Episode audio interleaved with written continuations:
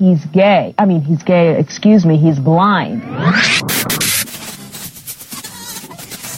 If you're at lunch, or if you have no appetite, now is a good time to switch off the radio. It will not be pleasant listening. Welcome to the Lawrence Ross Show, You sound a little taller on radio. a two hour weekly exploration into the mind of a man who calls it like he sees it, but he can't see his audience. So what if I'm blind? At least I don't have to look at your ugly face. Want to interact with this fool? Call or text the comment line 813 602 2715. Hope you enjoy the program because no refunds will be issued. I'll write it and we'll do it live.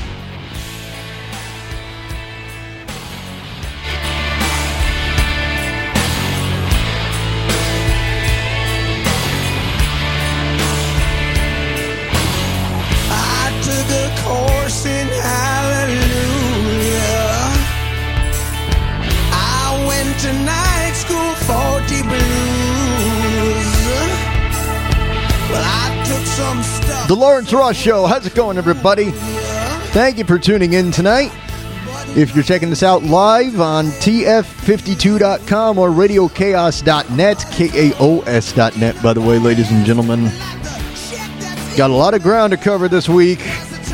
Let's get into it. But first, let's let the boys from Boston do it. Come on, guys. Show us how it's done.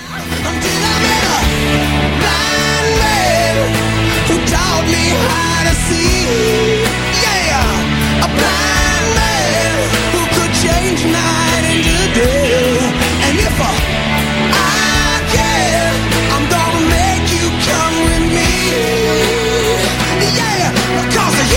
the sun and we'll be chasing all the clouds away.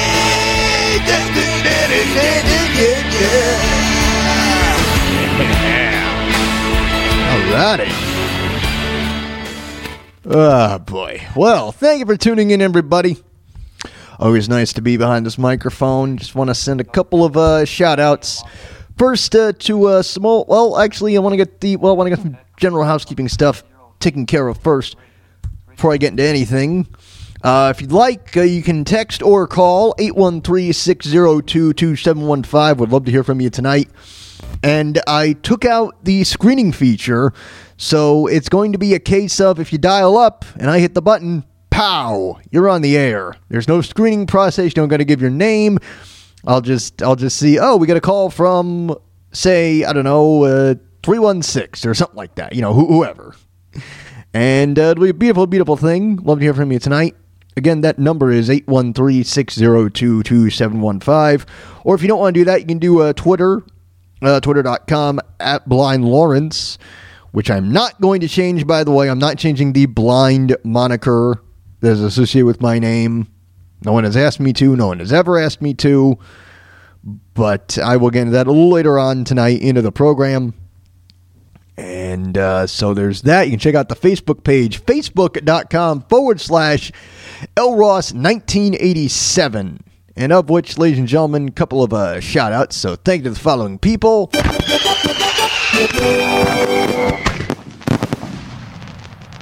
Thank you to Alexis Kanan and Don the Florida Chick Mathis. That is how she is billed on Facebook, so that is how I am doing it.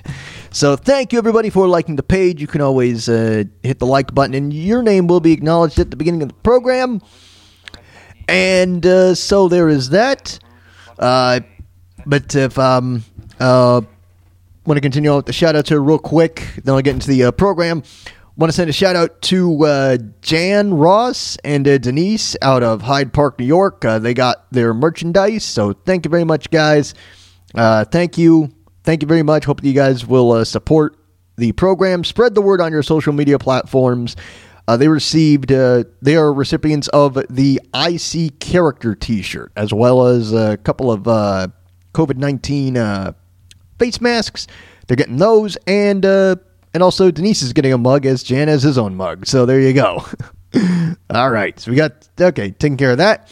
All right, now I want to send out a, shout out to some old family friends uh, currently live in Las Vegas, as uh, Sir Mix-a-Lot says in the song "Jump on It." He says Las Vegas Navidad. I know it's Nevada. I just like saying it like that. Well, no, friend. Well, truthfully, I don't know what part of Las Vegas they live in, but shout out to uh, Debbie and Anthony.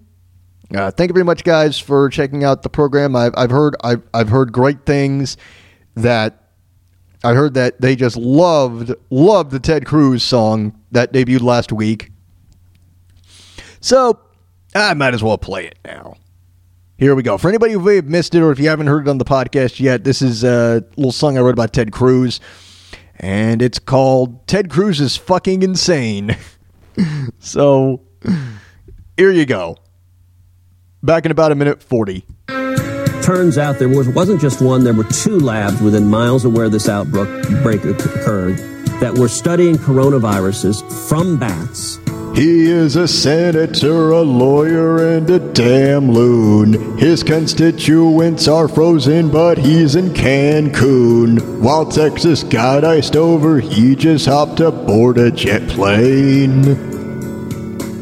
Ted Cruz is fucking insane. He's a Republican who's probably against weed. This inbred looking hilljack is a fucking hayseed. I hope the Lone Star folks vote him out on election day. Ted Cruz is fucking insane. He's a skunk and he's a phony. He was once George Bush's crony, just another inauthentic, dishonest piece of shit. Back in Texas, they lost power, but he takes a nice hot shower while he's on vacation. He's looking at Mexican tits. He's just a schmuck, a fucking clown. Head up his own ass. His nose is brown.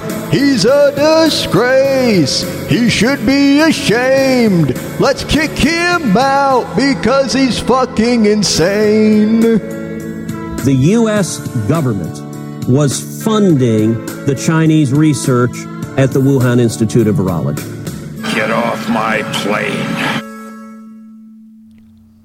The Lawrence Ross Show. Hope you guys enjoyed that. I, I, had a lot of fun, as I said, as as I said last week. I had a lot of fun putting that one together, and uh, very uh, uh, very proud that it's getting uh, you know it's getting a little recognition uh, here and there. So thank everybody for checking it out. Oh, and uh, uh, uh, just want to say that I've been getting some uh, I've been getting some feedback lately concerning the program.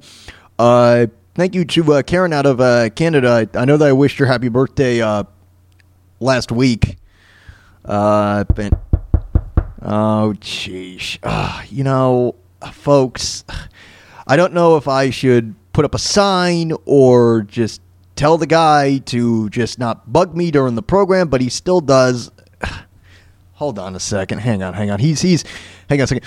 He's he's lowering his way towards the microphone as if he's I don't know. I don't hold hold on a minute, folks. Yeah, yeah. Dude, dude talking in the microphone if you're if, if you're gonna talk. Yeah, yeah, all right. Uh, hey, hey, look, man. So listening to the show last week. Uh huh. And uh, when you said happy birthday to Karen. Uh huh. You had the music cranked up, man. It was so damn loud, couldn't hear it. Well, I got it fixed. Yeah, yeah, yeah, okay, yeah, sure, sure, sure. You got it fixed, man. But still, I monitored the show, and uh, you tend to do that sometimes, man. You get the music cranked up just a little too loud, man. So uh, you got to watch your levels there. While I'm monitoring it through the uh, through the headphones. Yeah, yeah, okay, yeah, sure. Yeah, you're monitoring it through the headphones. Good for you. Yeah, it may sound good to you, but on the playback, man, like, like you can be crap about my uh, food choices. Uh huh. And you had the three dog night cranked up. I could barely hear what you were saying to me. Yeah, okay, yeah, okay, yeah, okay, okay. Look, you know what? I'm to deal with you later on, man, because you're really driving me crazy today. All right. Ugh, just get him out of here. All right, there we go. All right. Uh, mm. Sorry about that. These, these, these people sometimes they, they come in here and they want to mess with the program while I'm, while I'm trying to do the show. By the way, totally throwing me off my game here, guys. You're taking me out of my dang element. Uh, but anyway, uh, but yeah, um, I had a nice little conversation with uh, Karen this past week, uh, weekend, I should say. Of um, uh, she was very appreciative of the birthday shout out. Uh, she didn't mind the music was cranked up a little too loud, and uh, she was actually kind of curious as to what the song was that I used at the top of the show. Well, that is Blind Man by Aerosmith, if anybody is out there wondering. She described it as kind of like a country western kind of a thing, which maybe it probably could be a country western song, but it's a rock song, really. And for some reason, I don't know why, but for some reason, the album Big Ones seems to be the only place where I've ever where I've ever been able to find like a version of it. And I don't know why, but I took out the the uh, at the beginning of the song. You can hear the sound of a click, uh, which is the sound of Steven Tyler opening up a switchblade, and then it goes right in the song. Which I don't know why the uh, why that was implemented at the beginning of the song. I think it could have been you know I think the song is fine without it. So that's that's why that is never heard uh, in the intro. It just goes right into the song. So that's how I do it around here. All right. Uh, so let's see. Well, you know, okay. So let's see. On to the personal recap. So Friday night, basically just hung out and just uh, re-listened to the uh, program. Because you're an egomaniac. No, no. The reason I did it was because of uh, quality control. Egomaniac. Oh, d- all right. Okay. You know what, man? You know what? All right. Hold hold on a second. Hey, hey, dude, hey, dude. Because of that crack, you know what? You're not getting the, uh, uh, you're not getting a uh, snack tonight, man. Oh, that's oh, folks, you can't see this. This is radio, but he just shot me the bird.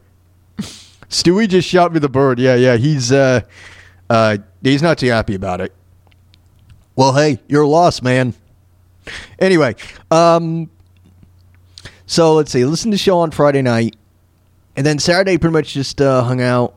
Just you know, didn't do all that much. Just, you know, just hung out, watched a little TV, all that stuff. And then Sunday was uh, laundry day, and uh, work has been work. And the nice thing is that now it's starting to clear up. It's starting to clear up. We don't have to deal. We don't have to deal with snow. Yeah, we got to deal with some cold weather, but that's only at the beginning of the day, and then only lasts about oh 45 minutes, I'd say. Well, I don't know, give or take. It doesn't last too long, and then eventually it dissipates, and then it uh, kind of starts to go back. You know, it it kind of starts to get get to a different temperature. It's like it's been in the 60s lately. It's been nice, but enjoy. But I gotta enjoy it for now because I'm pretty sure within three weeks now it's going to be. Yeah, it's it's going to be the end of March, going into April, and it's going to be. We're probably going to have days of where it's going to be like 80 something degrees, really nice. 84, you know, nothing too bad. Then all of a sudden, come around April 15th, it's going to be like 92 degrees. And Kansas, just, you know, just, just, you know, just when I was used to the, uh, the humid heat of Florida, something I could somewhat tolerate. I gotta deal with this dry heat, man. This dry heat thing. I mean, okay, I'm from Florida. I'm I'm still not quite used to it. I'll never forget the one time it was it was at, it was Independence Day, and I was just hanging out in my apartment, and I stepped outside for not even a minute.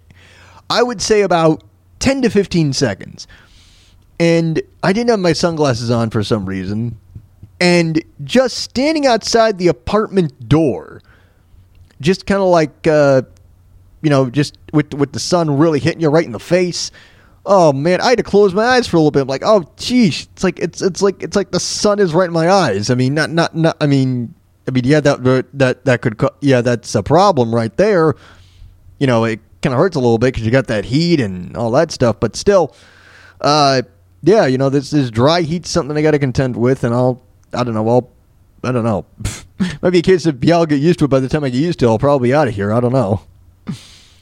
But so there's that, and uh, well, experienced uh, something for the first time uh, today, and it uh, quite frankly, it was it was it was really ugh, it was it was not fun, folks.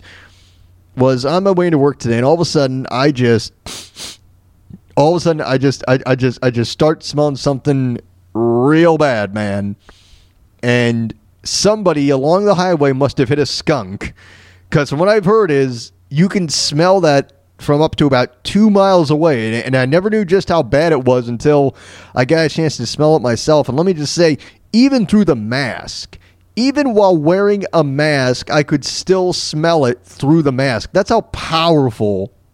That's that's that's that's how powerful a dead skunk odor is.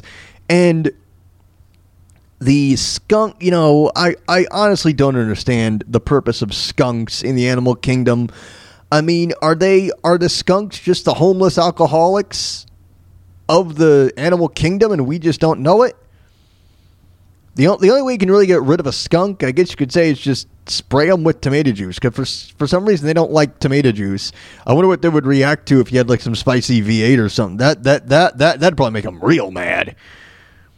But uh, I do not want to encounter a skunk. I mean, it. it I mean, they, they, they, they don't sound. I mean, you know, quite frankly, folks, I'm a little scared of certain animals, the non-domesticated animals, like skunks, because I don't know what they're gonna do.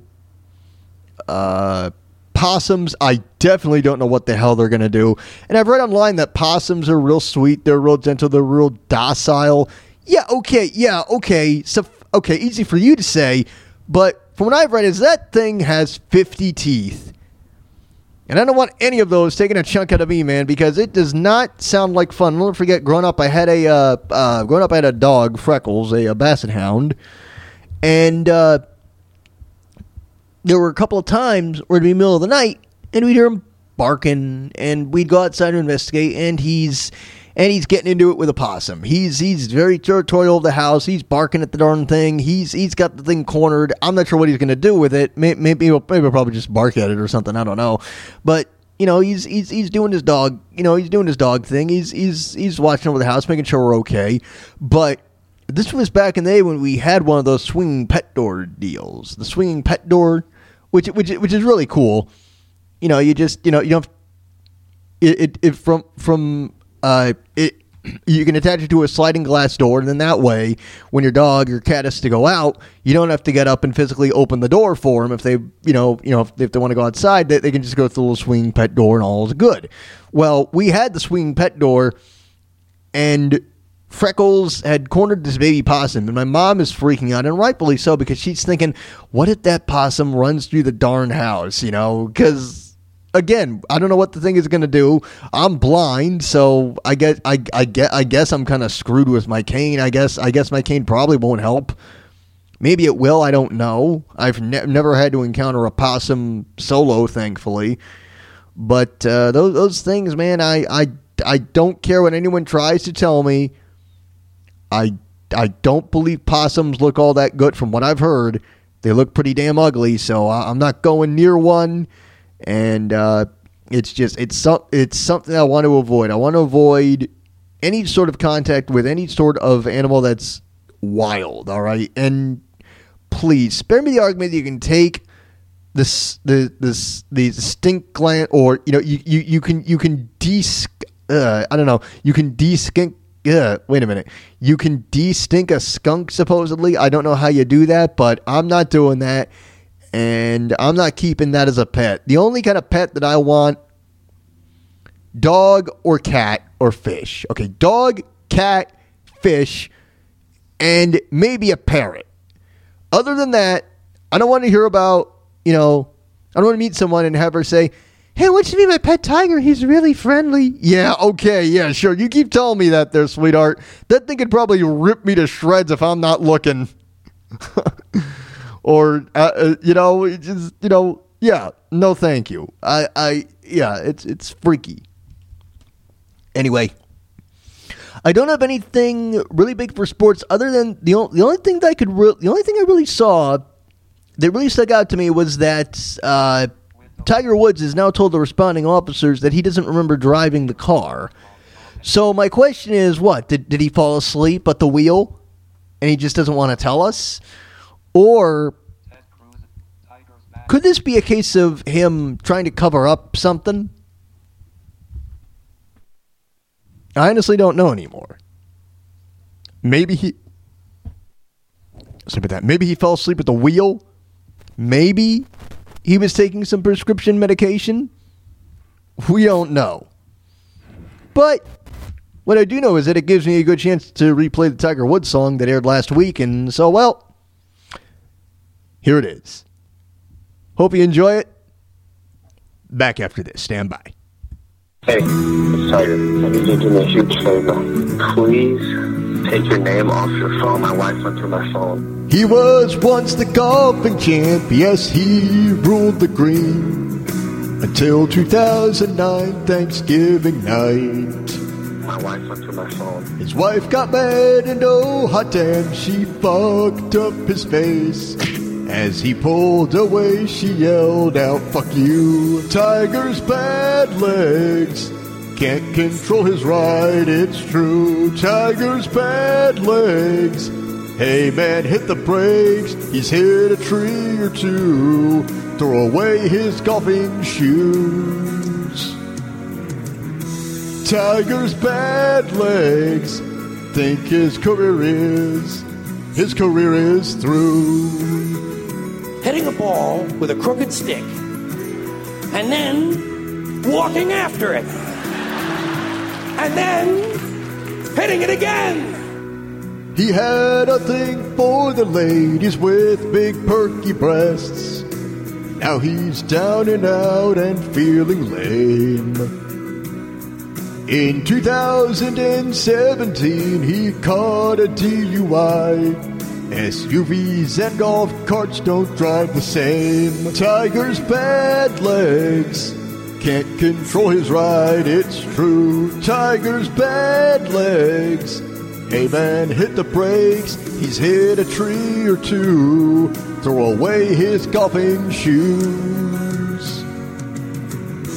Tiger's bad legs. Think his career is. His career's all through. My wife went through my phone and uh, maybe calling you just to have it as a number on the voicemail. Just have it as your telephone number. That's it. Okay, you gotta do this for me quickly. All right, bye. Pulled him through the fragments of that smashed window pane. I wonder if he is actually blind. He really should just hang it up. He's pushing 45. All good things come to an end. Yes, it's true. Tiger's bad legs can't control his ride. It's true. Tiger's bad legs. Hey man, hit the brakes. He's hit a tree or two. Throw away his golfing shoes. Tiger's bad legs. Think his career is. His career's all through. The 45 year old's injuries do not appear to be life threatening. It is not clear tonight if the world's most accomplished golfer will play the sport he has defined for decades ever again.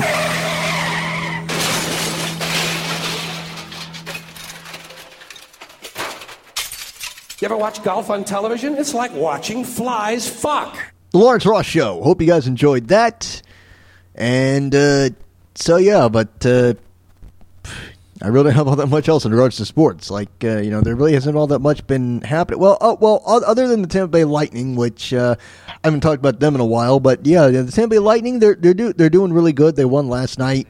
They've been having a couple of real nail biters of some games recently, but they've been doing. But as I say, they've been doing really good. There's actually a game tonight at uh, eight o'clock.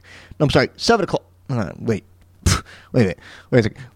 Why? Wait. Why am I saying this? Because by the time, because by the time you hear this program, if you're listening to the podcast, the game will be long gone. Uh, they're playing the Blackhawks uh, tonight, so hopefully they get a good victory out of it, and uh, let's see where that goes from there. And uh, ho- ho- ho- who knows? Maybe, maybe, maybe they'll be able to hoist the Stanley Cup again. Third time. That that'd, that'd be sweet if they did. Would love that. Okay. Now, I've been meaning to get to this for quite some time, but uh, got sidetracked with some other stuff that uh, happened. And, uh, well, I was meaning to play this on the 19th, but, uh, you know, some other stuff uh, uh, got in the way. But uh, this is a uh, this is a thing uh, the YouTube channel Weird History did, and it was uh, some stuff that you didn't know about George Washington. So I, I found, found this I found this to be rather fascinating. So here we go. We're used to picturing George Washington as an older gentleman with white hair and false teeth. But Yeah, well, in all fairness, hey, I I didn't know he had white hair. I mean, I know he had false teeth, and they're not wooden teeth, by the way. They're they're not. That that was just a I don't know. That was a myth, I guess. I, I'm not sure how they came up with it, but that's that's what they came up with. They they said George Washington had wooden teeth when in fact uh, he did not have wooden teeth, and he never chopped down a cherry tree too. I I I, I don't know exactly why they tell kids that. Well, I don't know. Maybe to maybe to reinstate the moral of honesty. I guess I don't know. Anyway, false teeth. But he was once a young man, and like a lot of young men, he had an eye for the ladies. Ooh, hello, baby. you know, in fairness, you know, in fairness, it's it's not like it's it's it's not like you know, it's you know, it's not like you could have said to her like, "Hey, baby, remember when I lost at Valley Forge against those frogs? Well, guess what? I still have love for you, and one of these days, I'm gonna rule these colonies, baby." At 27, George became engaged to a young widow named Martha Dandridge Custis, who would become his famous wife, Martha Washington. However, while he was planning his wedding to this wealthy landowner's daughter, he was also writing romantic letters to a married woman named Sally Fairfax. Oh, coming up next on the next episode of Cheaters. oh, jeez. You know, if this was, you know, if this was a YouTube, you know, you know, if George Washington, if he wasn't the guy who he was and he was just a YouTuber and, and this and, and this kind of stuff would happen today, he'd probably be exposed for some sort of uh some sort of infraction. Somebody somebody somebody would be having the receipts on him. They'd be having like screenshots of text messages and like, you know, if you like spilled tea, George Washington or whatever. Anyway, I digress. Oh, George, you sly fox. Oh, jeez. I just, I, I love, I, I love, I love the smart alecky, uh, yeah, I love the smart ac- smart alecky remarks they throw in on this channel. This, this is a lot of fun. You know, you know those, you know, remember, remember when you were in history class and there's always, and always be that one smart ass in the classroom always cracking jokes? That's what these guys are, and they do a real good job of it. In one of the letters, dated September 12, 1758, Washington told Sally that he remained devoted to a lady. In the parlance of the times, this was a way of implying his forbidden love for her. Because circumstances. Well, that's kind of strange. I mean, like, when, when you say something eloquent, like, you know, Dearest Sally, I am thinking of you. Something like that. Circumstances kept them apart. The lovelorn and su- love them. Circumstances kept them apart. The lovelorn and surprisingly poetic Washington went on to say of Fairfax, "I feel the force of her amiable beauties in the recollection of a thousand tender passages that I could wish to obliterate." Yeah, I guess it's a nice way of saying, "Hey, I really wish I could be with you, but I, uh, but by the same token, I kind of like this other woman." The letter also acknowledged Martha in slightly less poetic terms, calling Oh. her an Uh-oh. animating prospect. Oh wow, man, sheesh. The truth was, however, Washington was entering into marriage with Martha for reasons having to do with social convention and economic prospects rather than love.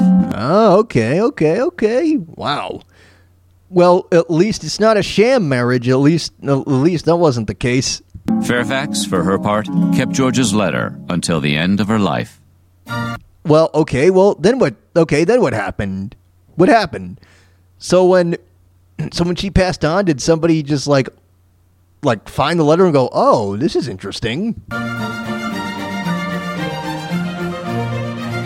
When George and Martha were married in 1759, Martha brought her two surviving children, Jackie and Patsy, to the union. Washington chose to raise the children as his own. And Ah, that's nice. Not only the father of our country, but a stepfather.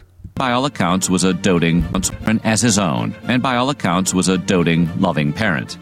It's even known that he ordered special toys from London for the two kids. Wait, wait, wait. Hang on a second now. Hold, hold on a second now. Hang on a second now. London's right in the. Hey, wait, hang on a second now. Hang on a minute now.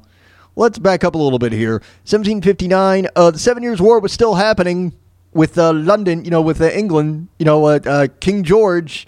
And then, and then when it was all said and done, jolly old London needed a jolly old bailout. So they decided to tax the living daylights out of the citizens. Hmm. This sounds very familiar. Very familiar indeed. Country's broken. What should we do? Uh, let's tax the crap out of the citizens again. We love doing that around here. Nothing to see here, nothing to see here. Don't look at the man behind the curtain. Tragically, the children both died at relatively young ages. Patsy passed away at 17 from complications arising from epilepsy, while Jackie died of a sudden illness shortly before his 27th birthday. Oh, jeez. A sudden illness shortly before his 27th birthday. Hey, in all fairness, in all fairness, they didn't, you know, they didn't have Blue Cross Blue Shield back then. This was this is only this is only this is only so many years before, say, the Boston Massacre, which happened uh, 251 years ago today. Uh, this also ha- and this this precede this preceded any sort of anima- this preceded any sort of like the Boston Tea Party, the Revolutionary War. This preceded all that stuff. So I don't know. So I don't know. I mean, in all fairness, it's not like you know, it's not like they had FedEx or anything where George could, you know, get the toy boom like that when absolutely positively has to be there overnight on one of those deals. Anyway, George and Martha never had any children of their own. yeah. What happened? What was what was uh, uh what was George Washington infertile and we just don't know it? What, what would happen? Was it what was he what was he doing uh uh uh what was he crossing the Delaware in, in on Christmas of 1776 and he just fell in and and it's and it's not reported in history? I don't know. From what I heard is that what is recorded in history is that uh, during the crossing of the Delaware, uh, there was one guy who was acting up, and George Washington said to the guy, "Hey, sit your ass down." anyway,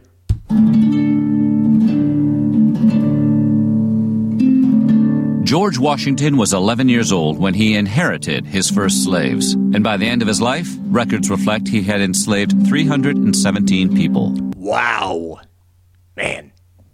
So so much for that uh, Constitution and all those other great things, right? Yeah, exactly. During the 56 years he ran his plantation, many attempted to escape. This even happened during the American Revolution, when, ironically, 17 of George Washington's slaves fled to a British warship to gain their freedom, which was not on the agenda in America at that time. Oh, Contrary to the image of all being happy and contented, Wait, hang on a minute. with their freedom, which was not on the agenda in America at that time. No, not at all. I mean, the Emancipation Proclamation hadn't even been drawn up at that point. Contrary to the image of all being happy and contented, many of the slaves who were closest to Washington and his family, including George's personal assistant, Martha's personal maid, and the family cook, all either escaped or attempted to escape from Mount Vernon. Wow. Man. So I guess they didn't like it there. Well, yeah, no kidding. But uh, you know, the, the the other and and uh, the other thing the other thing kind of baffles me. It says it it said dur- it said even during the American Revolutionary War. My question is, I mean, when did when did George Washington have time to head back home and check on his plantation while he's trying to fight the British? I mean, like you know, I mean, I mean, I mean, in all fairness, I mean, you know, that'd be a pretty dang long walk, you know. I can only I can imagine how long that walk must have been. You know, George Washington having to wrap up the day with his, uh, you know, with all of his, uh, with all the troops. All right, at ease, man, at ease, man. Having to walk, you know, having to take the ten mile walk, probably all the way back to his residence, and then going at yeah. But in all fairness, I mean, it's not like they had deployment back then. It was pretty much just like, anyway. However, it's true that in his will, Washington instructed that all the slaves he owned outright under the law should be freed, which actually only included 123 of the 317 slaves the family managed. All right, so 123 versus 317. So let's see, 317, and take away the 100, da, da, da, 23. All right, so that means there's 100. So that means there were 194 other people who weren't able to experience freedom. Man, does that suck? Doesn't that suck? Oh, what heck? Yeah, what do you want, man? It's actually, uh, ugh. It's actually a hundred. ni- Actually, you know what? I got that one right. I got that one right, man. So you can't correct me. I was gonna say 196. Yeah, you were gonna say 196, man. You were going to say 196, but you didn't. Wait a minute. Is is wait? Is that even right? Hang on a second. Oh, stand by. Hang on a second here. Hang on. Hang on. I just want to verify something real quick. Stand by. Uh, hold on, please. Stand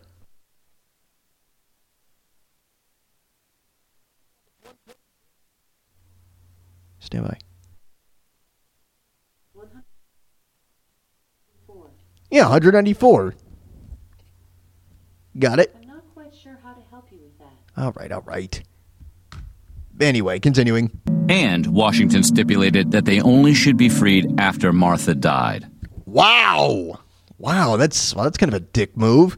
Like he says, okay, all okay, okay, so you guys can go free after my wife dies. What? Why don't you just, you know, you know, why don't you say, okay, you know, why didn't he say, okay, look, the first, you know, wh- whoever, you know, who, who, whichever one of us dies first, you guys are free afterwards. That'd make a little bit more sense, but no.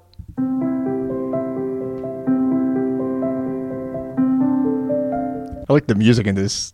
Some of the some of the, some of the music is so relaxing. I feel like I don't know. I feel like I'm I feel like I'm at a uh, I don't know. I feel like I'm at like a I feel like I'm sitting back and I got my feet in a spa kind of deal, and there's a little uh, there's a little water uh, there's a water fountain going in the background. Ah, dang it! Darn it! You know it's it's you know I'm about to sample that and use it for something. But anyway, continuing. America's founding fathers were a long way from perfect, and it is known no kidding that several of them had multiple children with women who were enslaved on their plantations. such as Thomas Jefferson. And I honestly thought, I honestly thought that it was a joke. I thought it was a joke, but evidently no. He did, yeah. Wow. In Washington's case, however, the historical record is not very clear. Debate continues to this very day over whether the father of the United States also fathered a child with a woman named Venus. Call Maury Povich. The child in question was. Na- Wait, wait, hang on a second. Hang on a second. Hang on a second. What's your name again? Is your name Venus? Is, is, is that legitimately your name? Child in question was named West Ford. Was child named. Venus. Father of the United States also fathered a child with a woman named Venus. Venus. uh. I don't know how the song goes. I wish I knew how the song went, but I don't. I've forgotten it. I know I've heard it before, but I just don't remember the. Anyway. The child in question was named West Ford, which sounds like a great name for a movie cowboy. yeah, it kinda does. Sam Elliott stars as West Ford. There was a bank heist 30 some years ago at this here saloon. It used to be a bank, and they converted it to a saloon where they serve only the finest sarsaparilla, and they also serve that golden beer from Golden, Colorado, brewed in Colorado, consumed everywhere. Drink responsibly. Ford was born in the 1780s, and according to one of his descendants, his mother Venus was known to be Washington's personal sleep partner. Oh, hello, baby. oh, jeez. I wonder. I wonder. I wonder. I wonder. Wonder what he said to her when they were making love. Like, "Hey, baby, Mm, yeah, Mm, kiss me right here. Mm, yeah, ooh. You know that I was the general for the Revolutionary War. Oh yeah." Who's that in bed with you? Nothing to see here. It's just my personal sleep partner. Fa- Wait, a personal sleep partner. What? What is that all about? family lore hold family lore. Family lore holds that when it was obvious she had become pregnant, Washington no longer slept with her. It's also said that several people commented on how much Ford looked like Washington. Yeah, she got pregnant. All right, get out of here, Tracy Morgan. Yeah, all right. I'm just gonna raid your pantry because my stomach needs to get pregnant with some of your food. Yeah. All right. Okay. Tracy's a little bit more refined about it. Hey, what the hell, man? Hey, hey, on Mike, Stewie. Got what?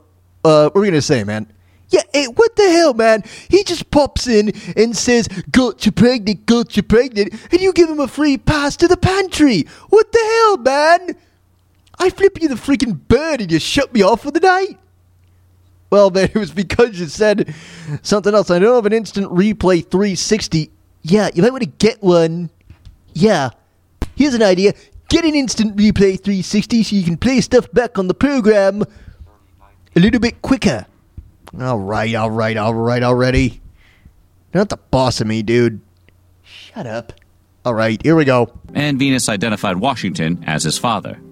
Other historians, though, doubt that lore. Wait, hang on a second. Hang on a second. Hang on. I want to back that up a little bit because it's because it does sound like something out of Maury Povich. Doubt that lore. But that's though longer slept with her. It's also said that several people commented on how much Ford looked like Washington, and Venus identified Washington as his father. In the case of West Ford, Mr. George Washington, you are the father. He wouldn't be jumping around celebrating. I've never understood that on Maury. How come whenever when, whenever they find out they're the dad or they're not the dad, they still jump around like it's crazy, like you know, like they just had three cans of Coca Cola back to back to back. They act so excited. Maybe they're probably just excited just to be on TV. Maybe they, maybe they probably, I don't know. I don't want to say too much here, but anyway, continuing. Other historians, though, doubt that lore. They pointed to evidence that Venus couldn't have arrived at Mount Vernon until the year after West Ford was born. Moreover, it's known from his letters that Washington wanted children. Or maybe, maybe, maybe Venus had a doppelganger. They don't tell you that, do they? Nope. Wanted children. Letters that Washington. Moreover, it's known from his letters that Washington wanted children. Yeah, so again, was he infertile and we just don't know? His failure to produce an heir with Martha, who had four children of her own, suggests he may have been sterile. Such a con- Ah, see, there you go. There you go. Don't know how that happened, but who knows? You know, I find it. You know, I find it kind of weird because I was looking at this.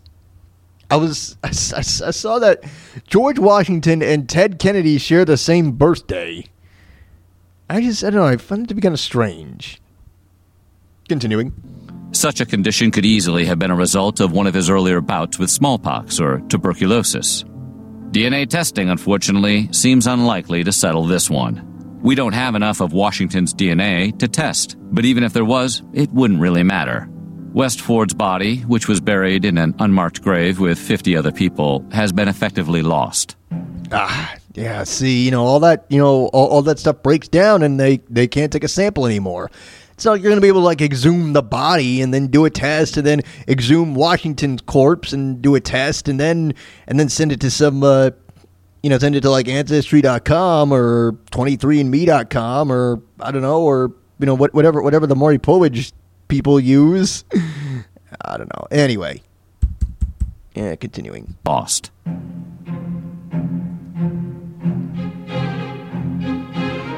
They get some good music on this channel. I just wish it was like like easy to uh easy to make a loop out of it. It probably is. Anyway. Not being huge fans of George Washington, several British officials tried their hardest to destroy his reputation by starting scandalous rumors about his character and faithfulness to his wife. Uh oh. In 1775, a Boston newspaper reported that Britain's Royal Navy had intercepted a letter about General Washington's private life. Yeah, wait, hang on a second now. And this this is this is a this is a Boston newspaper, so I can I can only imagine what that must have been like when those guys were typing up the copy to send it off to the printer. I can imagine what that must have sounded like. All right, here we got a letter from the British Parliament. A couple of British guys who were talking about General Washington and his private life. All right, all right. Here, dictate this one. It was in the harbor when I saw George Washington sticking his tongue in the mouth of a woman who hails from London, England. Ching! There were other forces that were present at that time. What we did not know was if Washington had looked passionately in her eyes. Ching! Okay. I'm going to get back to this because I'm out of ideas for this one. Supposedly, it claimed that a Virginia congressman had procured one, Kate, the washerwoman's daughter, over the way for the general to sleep with. The letter is believed to have been forged in an attempt to smear Washington. Well, no kidding, you know. Guess we didn't do a good job in smearing that Washington lad. All right, uh, just get the redcoats out here. Another British group tried something similar in 1777.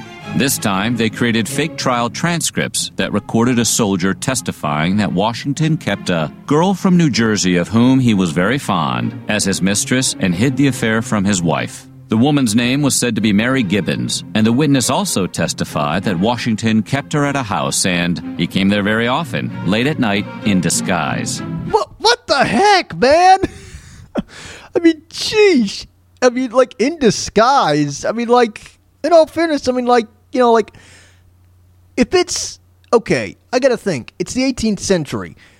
What tools can you use so that you can look in, you know, you know, incommunicado? So that you can look, so that you can look, you can look like somebody else. I mean, like, how, you know, how, how exactly do you do that? What do you, like, uh, what are you gonna do? Do you gotta put like a paper bag over your head and like cut holes through this end and like draw a thing on there so it looks somewhat convincing? I mean, like, I don't know. What the heck? I mean, you know, I mean, it's like this is the A team. You know, the disguises that Murdock dude or was a Hannibal. I honestly don't know. anyway, continuing. A second witness alleged Gibbons was a spy who was sleeping with Washington in order to copy top secret documents from him while he slept. What, what? Sheesh, who has time to do that? You know, now you can just, you know, I can just go to, uh, you know, the UPS store and get it copied. It's a fast copier. However, he slept. That's a fast copier. However, records suggest that both the witnesses and the mistress were completely fabricated. Also, George was with Martha in New York at the time the alleged liaisons were supposed to be happening, and he never left her in the night for any secret business. There you go. Well, he's loyal to her on that front. Here we go. There's a little bit more left here. I just want to check something real quick. Uh, what are we sitting at? All right, uh, 746. Night. 46 minutes past the top of the hour here on the Lawrence Ross Show. After her husband had spent eight years away from her during the Revolutionary War, Martha Washington was less than happy to learn that he was then going to serve as president. Wonder if she was like, oh, great. This means I get to see less of him even more? Oh, jeez. Martha was the kind of woman who was not shy about expressing her displeasure, and in a letter to her brother, she wrote that she was truly sorry to tell him of George's victory in the election. She also added that she felt it was much too late for him to go into public life again. Feeling as she did, Martha didn't willingly accept her role as First Lady. The formal dress, weekly receptions, and constant socializing were all difficult adjustments for her. She even complained to her niece that she felt more like a state prisoner than anything else. Wow. I think they call those introverts, I think. I think that's what they call them. Martha Washington contributed a literal fortune to her marriage, catapulting George Washington right to the top of Virginian high society.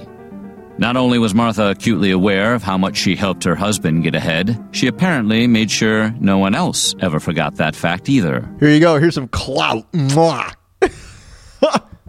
According to reports, Martha did not fit our stereotyped image of the deferential 18th century wife. Rather, she was strong willed and insisted upon being heard. And when we say insisted, we mean it. Martha was a foot shorter than George, so when she wanted his attention, she would simply yank on his collar, forcing him to look her in the eye. wow. That's something. Whether she needed this unusually insistent and perhaps aggressive tactic is unclear. But records do indicate that George respected his wife's opinions, or pretended to to save his collars. oh, jeez.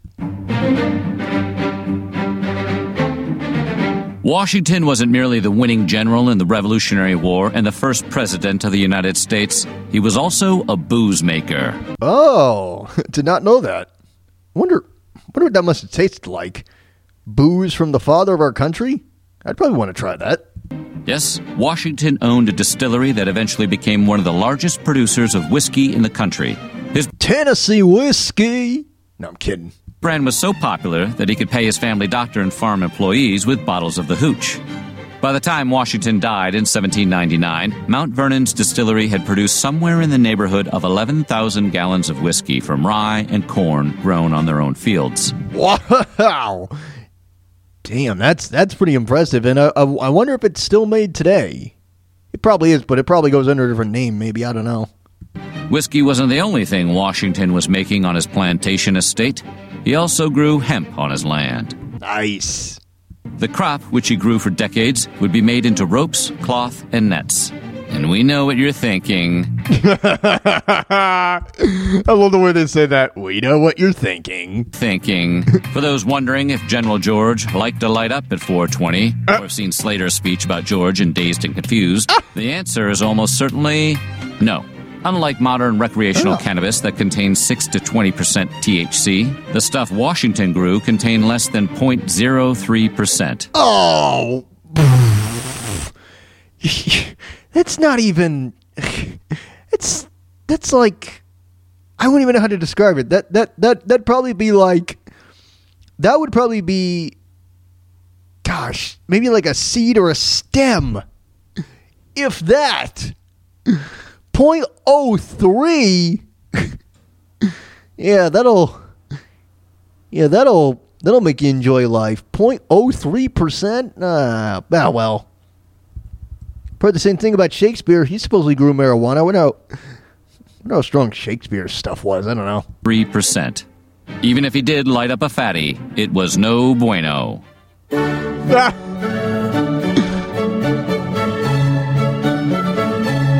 While living in Philadelphia during the 1770s, Washington is said to have visited a local seamstress named, wait for it, Betsy Ross. He just needed her to embroider ruffles on his shirts, but she must have done a hell of a job, because according to legend, he returned in June of 1776 looking for something slightly more important. Yeah, like the flag of our country. A flag for a new country. The legend holds that Washington showed Ross a drawing of a flag with six pointed stars. Ross, it said, took one look and suggested five pointed stars because they were easier to make. It's a fun story, but historians doubt it, since it was first circulated by one of Ross's own descendants a hundred years after it supposedly happened. Huh, so maybe it's a game of telephone. I don't know, but either way, cute story.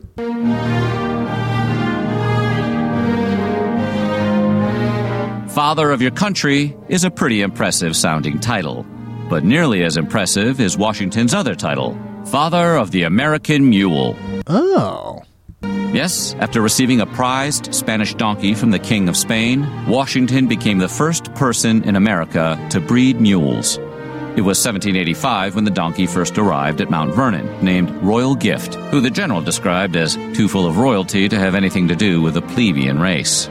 But apparently hard up for a good book to read, Washington kept at it, and by 1799 he had 63 mules at Mount Vernon. Damn. Okay, so 63 mules, and uh, that's over a 14 year time span, so that averages to about, uh, let's see.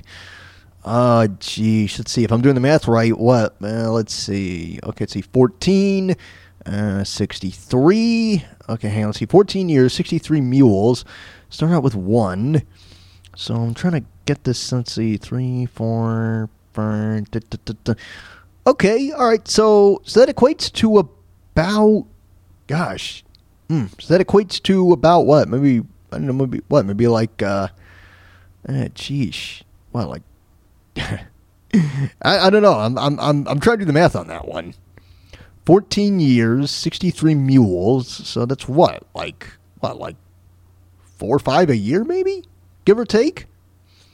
Maybe, I don't know. Maybe, I don't know. I'm not sure.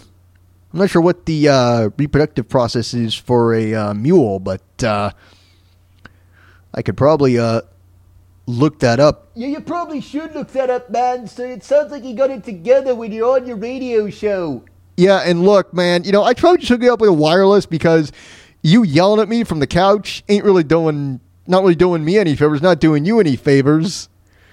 Oh boy, oh boy, almost done with. I think I'm almost done with this. Yeah, I'm almost done with this, and then I got to go into the uh, the break. Why was Washington so determined to build his mule supply? Was he just trying to avoid Martha? No, he was doing it for America, of course. He believed mules, which required less feed than horses, would revolutionize farming and save farmers money. Turns out, he was right, although it's also possible he was avoiding Martha. Huh. I know that about George Washington. That uh, if he, he had mules on his property, that is something. All right. Well, this concludes the first hour of the program. Thank everybody for tuning in. Uh, stay tuned because on the other side, uh, I got uh, I got some stuff to say about uh, the social justice warriors yet again. I've ranted about them before, and I'm going to do it again. And uh, Andrew Cuomo is in a lot of hot water. I don't think this is survivable in regards to his campaign. Johnson and Johnson with a brand new coronavirus vaccine, and uh, well, see what else got coming up down the line. It's the Lawrence Ross Show. Thanks for tuning in. Back after this, here's uh, here's some excerpts from Dave Attell's 2003 album "Skanks for the Memories." Back in a few. Stand by. You're listening to a show hosted by a man with a face for radio. His disgusting, repulsive physical condition will be enough to convince you to stay sober. But he does have a very passionate personality. That man insults me. The Lawrence Ross Show will continue after this. So I travel a lot. I hate traveling, I guess because my dad used to beat me with a globe. Stay with me.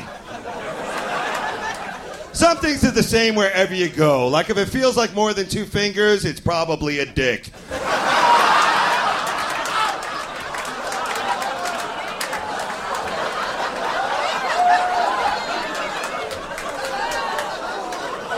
Hmm, the jury's out. the crowd is divided on that one. I was in Dayton, Ohio. You ever been there? Yeah? You know what's a fun thing to do there? Pack up and get the fuck out of there. It's boring.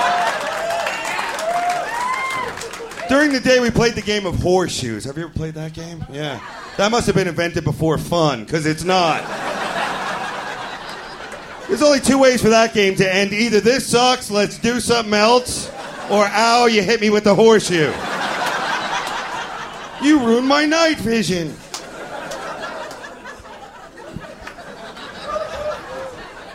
Here's a travel tip never ever pack when you're high. You get there, you open your bag, nothing matches. For the whole trip, all you have to wear is a Hawaiian shirt, an oven mitt, and a lava lamp. That's all you got. The rest of the bag is full of cookie dough and Hot Wheels trucks. And for some reason, an anal thermometer. I didn't even know they still made those. You know, they got a luggage store in the airport, a place to buy a piece of luggage. How late do you have to be for a flight? Where you're like, fuck it, just grab a pile of shit. We'll get a bag at the airport. Put on a few layers and we'll figure it out at the airport. And bring a poncho. I fly all the time, you know. In fact, I have a nickname in the airport. They call me Random Bag Check. Because I look like a terrorist, you know? In fact, the security guy goes, he goes, you know, you should look less threatening when you fly. Less threatening. What am I supposed to do? Walk around holding a balloon and a Hello Kitty lunchbox? I'm going on the fly fly. How do these freaks get on our airplanes? Can't they tell they're up to no good when they call up to get a seat like you and me? I mean, really. Hello, I'd like to make a reservation. Oh no, one way. Inside joke. My name, hold on, please. Joe. That's a J as in jihad. O as in overthrow your government. If you're afraid of terrorism, the way to go is by bus. Have you ever been to a bus station? It's freaky, huh? People walking around dirty, filthy, wearing rags, babbling, shaking. No terrorist ever take out a bus station. They get down, they look around, they're like, damn, someone's already done this, bitch.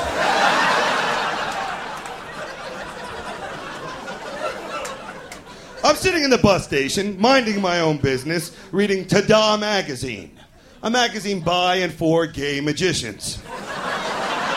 But that's another story. Guy comes up to me. He's only got one tooth, just one. And he's not even taking good care of it. You figure when you're down to your last tooth, it's your baby in a bit. Not this fucker. He's like, hey man, can I help you? I'm like, help me do what? Remember to brush and floss regularly or give a prison blowjob? What? He's like, no man, I thought you needed directions. Hey, you know, if I need directions, I'm not asking a man with one tooth. I'm asking a man with one leg. Because he definitely knows the easiest way to get there. Yup, if there's a shortcut, that one legged fucker knows where it is. You won't be hopping fences neither. I'm sorry, but I love a one legged man. That is a good look. So manly. A one legged man, he always looks like he's to kick your ass, but then he'd fall down and you'd have him. He always looks like he's come a long way to tell you something really important. Come over here. Listen, listen. It's slippery outside. Trust me, I only got one leg. Now turn me east. That guy's got information. You see a guy with one tooth, what does he know? Nothing. Um, taffy is delicious. I love taffy. Hey, can you help me start this apple? Come on, help me out.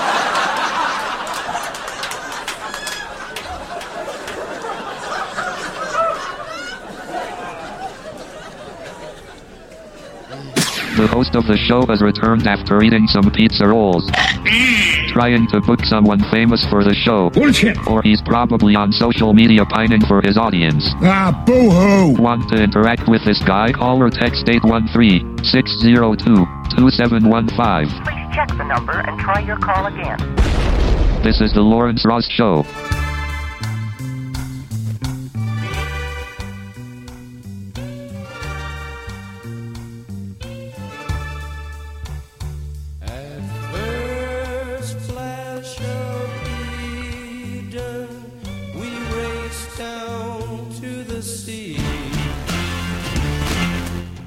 The Lawrence Ross Show. How's it going, everybody? Hope you guys enjoyed that little uh, little compilation from Dave Attell. It's from his Skanks for the Memories album. You guys heard, uh, let's see, Travel, Flying, and Bus Station. All those are consecutively on the album.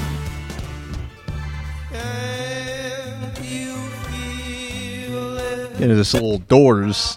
It was uh, the the. I'll, I'll probably uh, I'll probably highlight uh, their music uh, one of these days. I've always I've always enjoyed the Doors. Always enjoyed their music.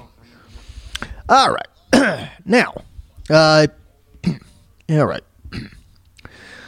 So, eight one three six zero two two seven one five, or you can tweet me, uh, twitter.com at blind Lawrence.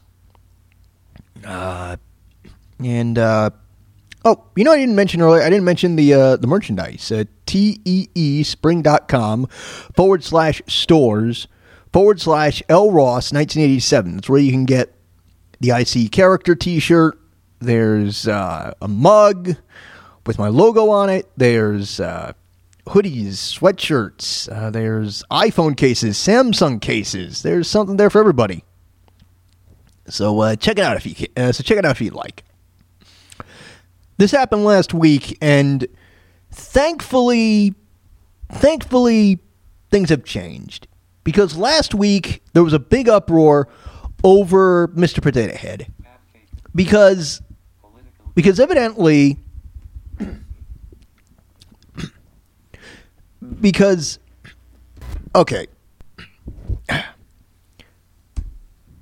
You know during this okay let me restart that one. You know during this pandemic you keep hearing people say the new normal it's the new normal and we'll eventually return to what normal life was. I think we already are in the throes of a new normal. And unfortunately i don't think it's going to end. And that is this constant constant uh, i don't know exactly how to describe it complaining from all of these social justice warriors who just want to spoil everyone else's fun So last week there was a whole big thing about Hasbro uh, looking to rebrand Mr. Potato Head and make Mr. Potato Head gender neutral because that seems to be what has been normalized today. Evidently, now you can't say terms such as man, woman, this, that, and the other. You can't use those terms. Those terms are now pejorative, derogatory, defamatory, uh, degrading. And their mindset is now you have to say gender neutral, specific, this, that, and the other. I know I ranted about this last week, but it's coming up again. uh, but thankfully, that idea that idea did not work out. I love when these politically correct ideas crash and burn and wind up in the shithouse. But unfortunately, unfortunately, the social justice warriors are now gunning for, of all people, Dr. Seuss. What in the fuck has happened to our country? Where now a children's author who is basically beloved by almost everyone who's ever read his books.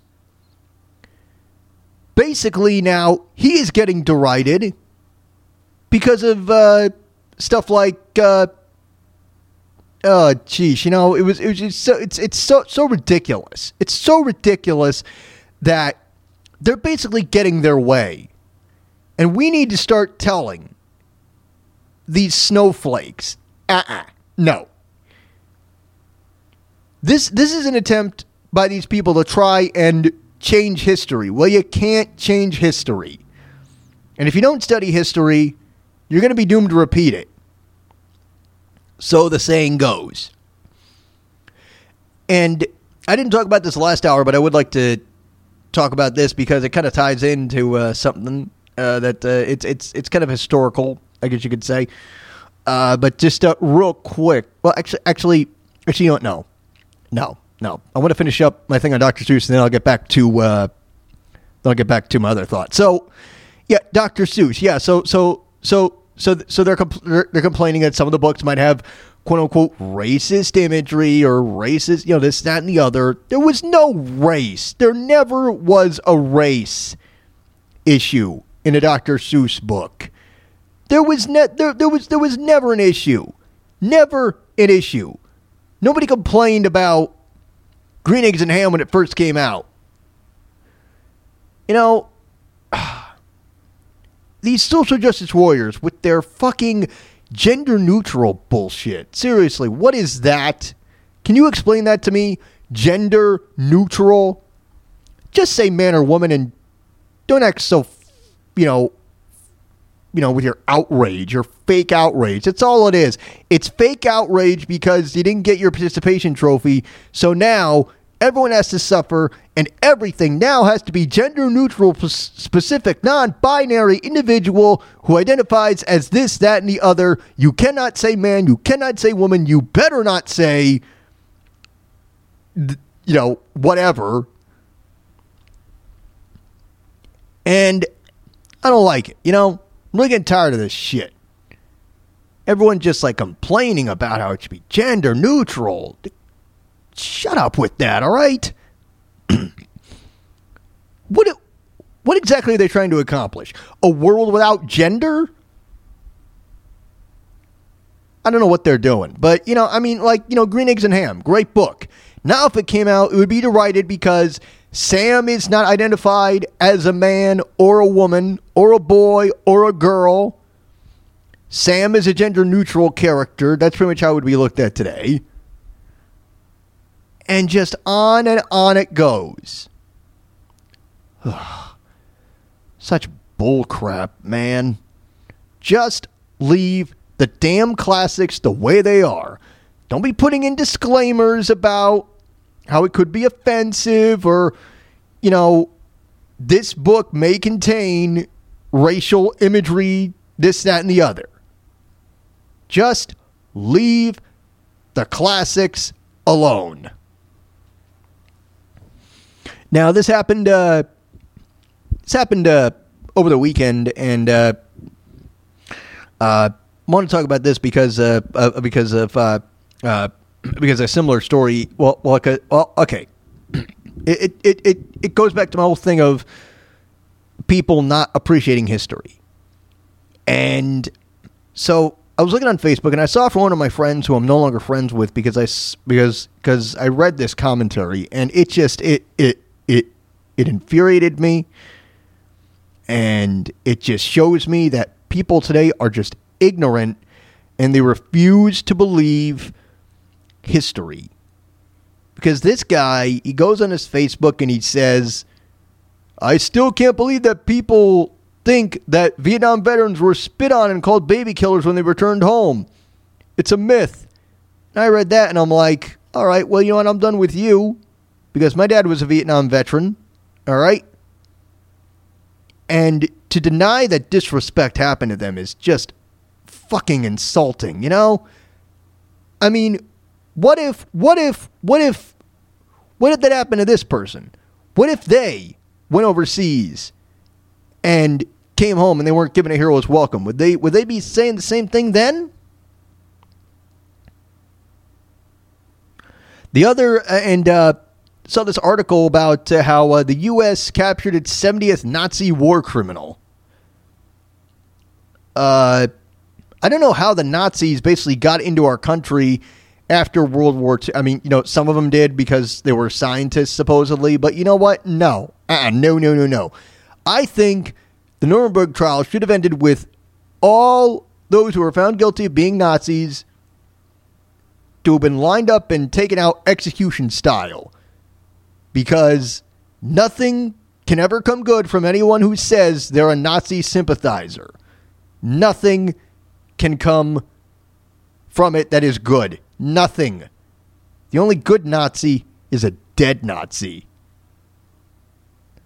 And I heard this clip, and it was very disturbing. And this just goes to show me that unfortunately, again, people are ignorant and they just refuse to believe history. There was a history class going on, and the teacher posed a question.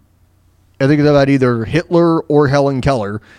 And the people in the class, they didn't know who Helen Keller was. They thought Helen Keller was a myth, and they didn't know who Hitler was.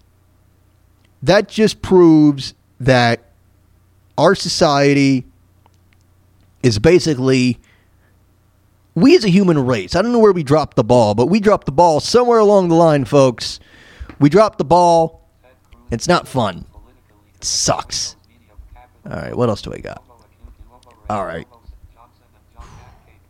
Let's see what's this here. Okay, okay. All right, this, this is something I want to get to. And this just goes to show me just this just demonstrates to me how hypocritical people are. Because the recording artist Taylor Swift has had numerous relationships over the years. And here's the thing I don't get. She's on Saturday Night Live. She writes her own stuff. She has a monologue. She has a little tune about it. And this is one of the parts of the tune. This is just one of the parts. I like writing songs about douchebags who cheat on me, but I'm not going to say that. In my monologue, I like writing their names into songs so they're ashamed to go in public, but I'm not going to say that. In my monologue. All right, so there's that, and then there's a little bit more. But I played that because it, again, it shows the hypocrisy of the human race, and that is Taylor Swift, yeah, she's fine with that. She's fine with that. But there's a Netflix series, and one of the characters says, "You go, you know, you go through men faster than Taylor Swift, or something like that." She took to Twitter, and now she's boohooing about, you know, 2010 called. They want their lazy, sexist joke back. What? First of all, it's not necessarily lazy, it's the truth. It is the absolute truth. That is all it is. Within every joke, there's a truth. And that right there is the honest truth. She's gone through so many men that to the point where I've lost count. And in all fairness, And I've heard, you know, I've heard, and some of my friends have said, hey, man, I'd date her. I'd date her. And my, my comeback is always, yeah, well, look, you say that now, but what happens if she, you know, what happens if it all goes south and uh, she writes a mean song about you? What are you going to do then? They go, eh, wouldn't bother me. Wouldn't you be a little concerned, man? I'd be a little concerned. I mean, she has a song called Blank Space, which is basically which is basically a musical version of saying, "Hey, if you want to date me, uh, watch your step because if you do so much as the smallest infraction, I'm going to dump you and I'm going to expose you for being a douchebag and everybody's going to hear about it." Wouldn't want that. So yeah, so so so she so so yeah. And that so but here's here's the thing. If she's going to complain about that, then where was her quote unquote outrage when Family Guy made fun of her in season 15? Where was that? She didn't say one thing on social media, didn't say anything about, you know, think about it on Facebook, Twitter, Instagram, Snapchat, what, what, whatever she's on. She didn't say anything about it back, you know, she, she didn't say anything about it. But now, if it's a Netflix series, she's, she's, uh, it just, it doesn't make any sense to me. It doesn't make any sense to me. And her, you know, as I say, her getting upset over over this one character making a joke about her, you know, about her dating life, and then you know, and then her having that stance of it's a sexist joke. You can't handle the truth. It's not sexist. Again, it's only the truth. You can't handle the truth. So that takes care of that. Now on to this here. Let's see. Oh boy. Sorry about that. All right, where's the thing? Okay. Oh boy. Another well, well, ladies and gentlemen, another political figure is in hot water for another sex scandal. This time, Mayor of New, uh, this time Governor of New York, Andrew Cuomo. Here are three cuts about him. And I think each one is steamier than the last. Here we go. New sexual harassment allegations against New York Governor Andrew Cuomo. Tonight, the state attorney general is launching an. Well, no, fairness, I'm not sure if there are any new sexual uh, misconduct allegations because uh, this is the first I've heard about it. New sexual harassment allegations against New York Governor Andrew Cuomo. Tonight, the state attorney general is launching an investigation after two former aides accused the governor of misconduct. Cuomo says he's sorry if things he said were misinterpreted, but tonight, one of the women says that's not enough. Here's CBS's Jericka Duncan. Late this afternoon, Charlotte Bennett, the second woman to accuse New York Governor Andrew Cuomo of sexual harassment, said in a statement that the governor has refused to acknowledge or take responsibility for his predatory behavior. And coming up in a few minutes, I'm going to have excerpts of her talking to CBS News about this in a little bit more detail. The 25 year old former executive assistant to the governor claimed Cuomo asked if she was romantically involved, whether she was monogamous in her relationships, and if she had ever had sex with older men. Wow. Okay. The red flags are going up. It's just inappropriate question after inappropriate question. Now, I know, like, I mean, like, why would you even want to ask that if, if, if you're trying to, you know, if your end goal is sex, and why are you trying to have all this buildup, you know? Why, you know, you know, you know, what's the guys call these questions, you know? What you know? Why wouldn't we just uh, jump right in and say, "Hey, look, you know, I think you're very beautiful. You know, can we make love?" That sort of thing. No, no, no. This guy's gonna drag it out. And let me just say, I'm not condoning that. I'm not condoning that at all. Cuomo attempted to apologize in a statement Sunday. attempted to apologize. I like that. He attempted to apologize. Statement Sunday saying, I now understand that my interactions may have been insensitive or too personal. Some of the things I have said have been misinterpreted as an unwanted flirtation. To the extent anyone felt that way, I am truly sorry. Right, right, right. Sure, sure, sure, sure. yeah, sure he does. He's only sorry because he got caught. Classic textbook case. That's not an apology. Today, New York City Mayor Bill de Blasio joined House Speaker Nancy Pelosi and New York Senator Kirsten Gillibrand in supporting an independent investigation. He seemed to be saying, "Oh, I was just kidding around." You know, uh, sexual harassment's not funny. The latest accusation. Wait, wait, hang on a second now. Hang, hang on a second now. Hang on a second now. In the right way, in the right setting, say maybe, you know, on certain cartoons, they can make sexual harassment funny, but doing sexual harassment, no, that is not funny at all. But it's just the way that it's handled, and I don't know. I think it might be a bit of a stick in the mud.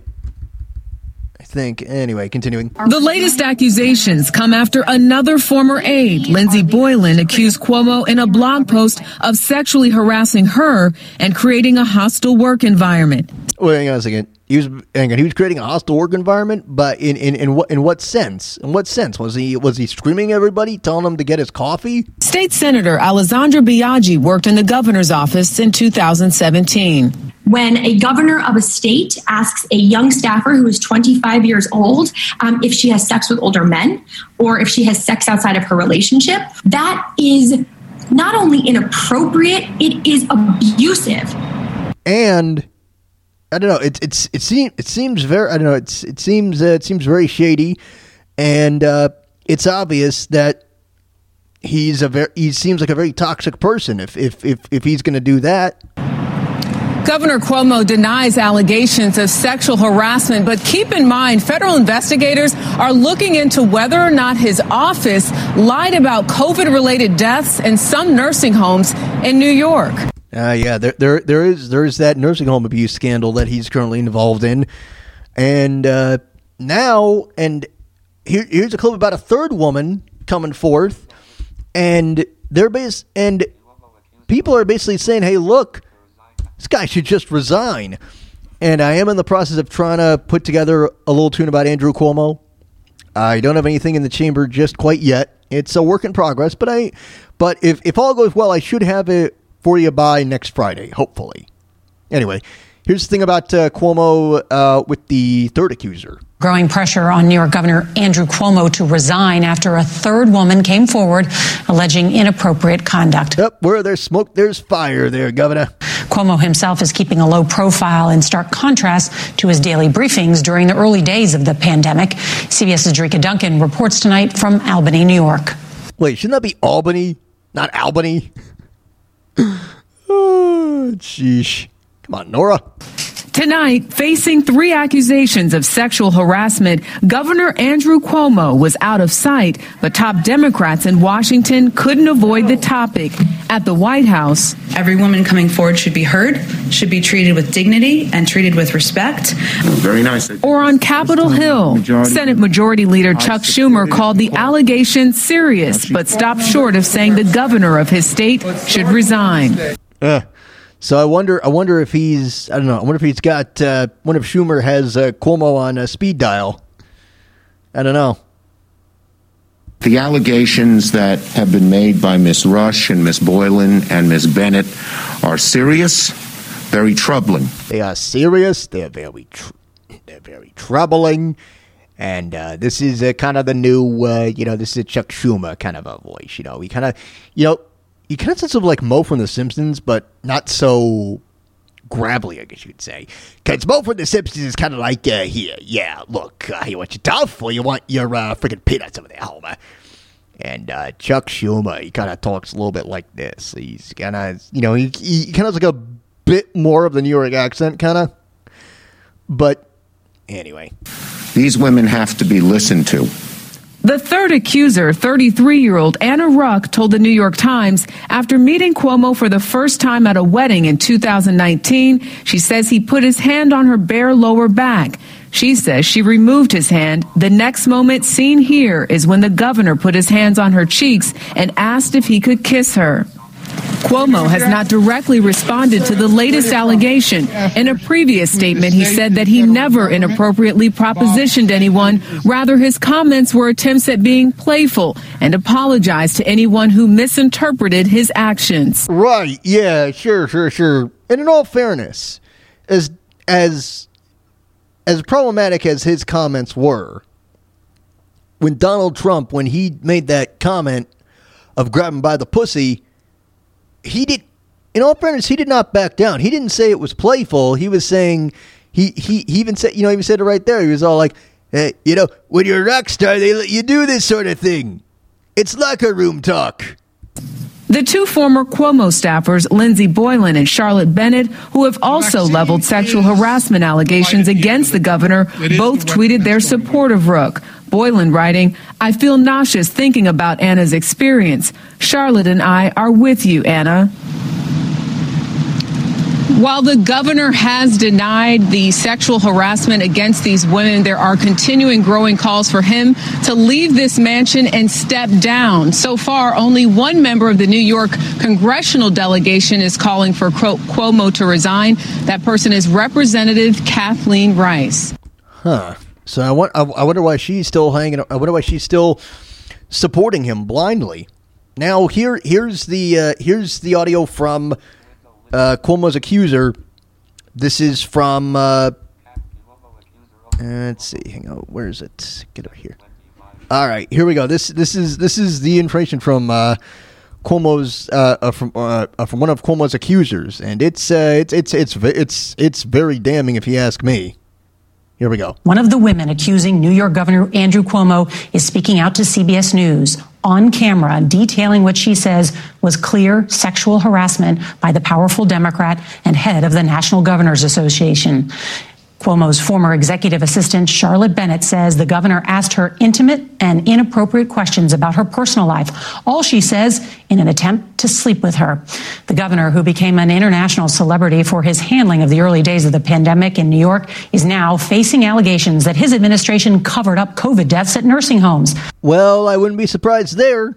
Fudging the numbers, typical government. Anyway. At nursing homes, along with allegations from three women that he sexually harassed them. On Wednesday, Cuomo publicly apologized, saying he was sorry if he acted in a way that made anyone feel uncomfortable.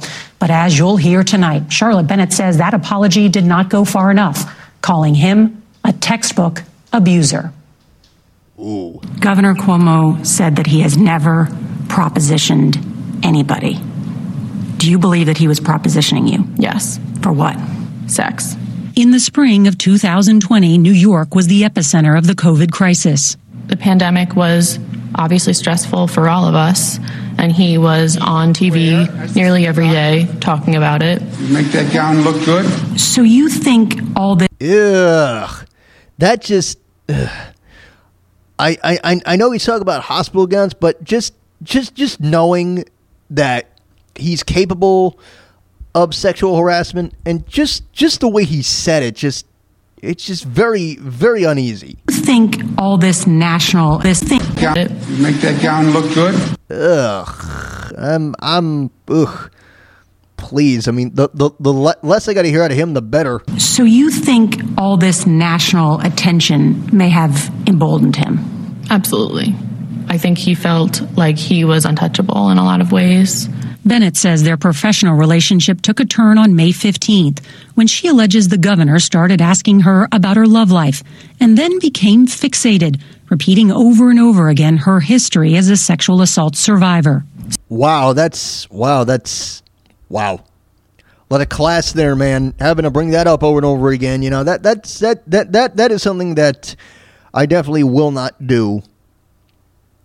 I will not be constantly bringing up someone's sexual history if they were a sexual assault survivor. I, you know, it's just it's not my nature to bring that up to them. Survivor. So he goes, "You were raped. You were raped. You were raped and abused and assaulted." Another key encounter happened on June 5th when Bennett says she was called into Cuomo's office to take dictation and he told her to turn off the tape recorder.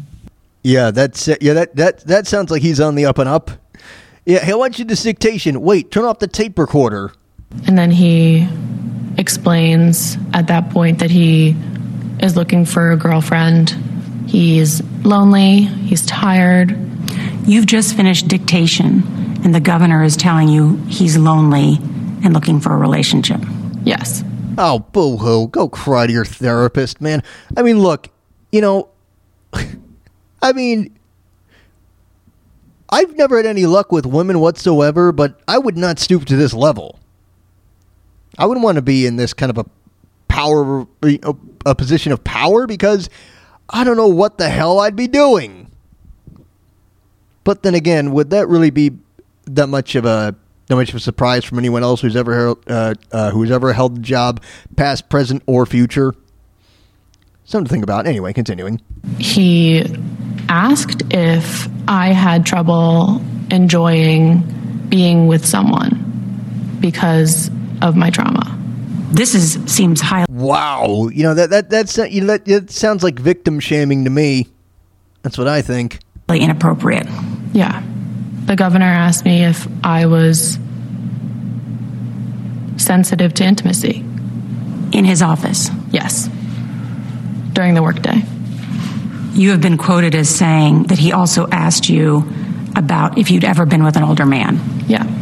He asked me if age difference mattered. He also explained that he was fine with anyone over 22. And how old are you? 25. Wait, ho- ho- hold on a second now. Hang on a second. He's fine with anybody over the age of 22. Hold on for just one second, please.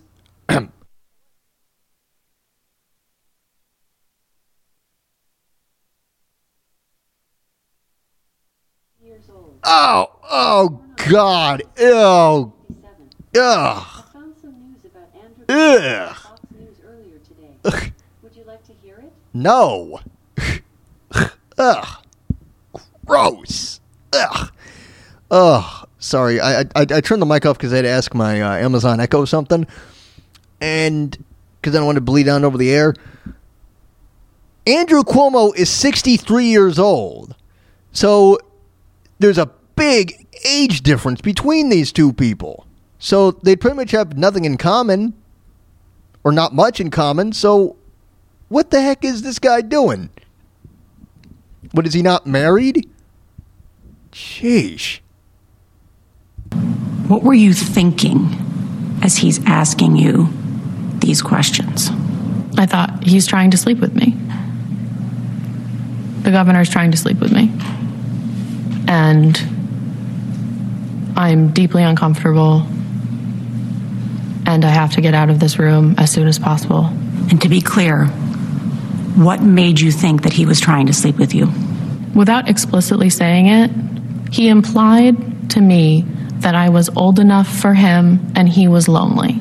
Oh, ew. Okay, well, hang on a second. Okay, so going back to this age discrepancy, she's 25, he's 63. So he's pretty much, so he's pretty much old enough to be her dad, basically, or her granddad, or so. I, I, I, I don't know. Maybe her dad. I don't know, but ugh, this is just. Ugh. This is just ugh. Text messages sent by Bennett to a friend and reviewed by CBS News memorialize her encounter with Cuomo immediately afterwards. Bennett tells her friend the governor, quote, talked about age differences in relationships. The friend who verified the messages asks, Wait, what? Did he do something? Bennett responds, No, but it was like the most explicit it could be. How did you respond to those questions? I responded honestly. And when I was even thinking of coming forward, I think that was where I held the most shame. And that, like, I really was uncomfortable. Why did you feel shame? I feel like people put the onus on the woman to shut that conversation down. Yeah, they do. It's called victim shaming, and if you ask me, I think it's disgusting. It's absolutely disgusting to to base to basically blame the victim for what happened to them. Sometimes some stuff is just out of your control. That's just the way it is, unfortunately. And by answering, I was somehow engaging in that or enabling it, when in fact I was just terrified. People will watch this and say, Why didn't you get up and leave? It didn't feel like I had a choice. He's your boss. He's my boss. He's everyone's boss. Governor Cuomo said in a statement that what he said may have, quote, been misinterpreted. Did you misinterpret him? No.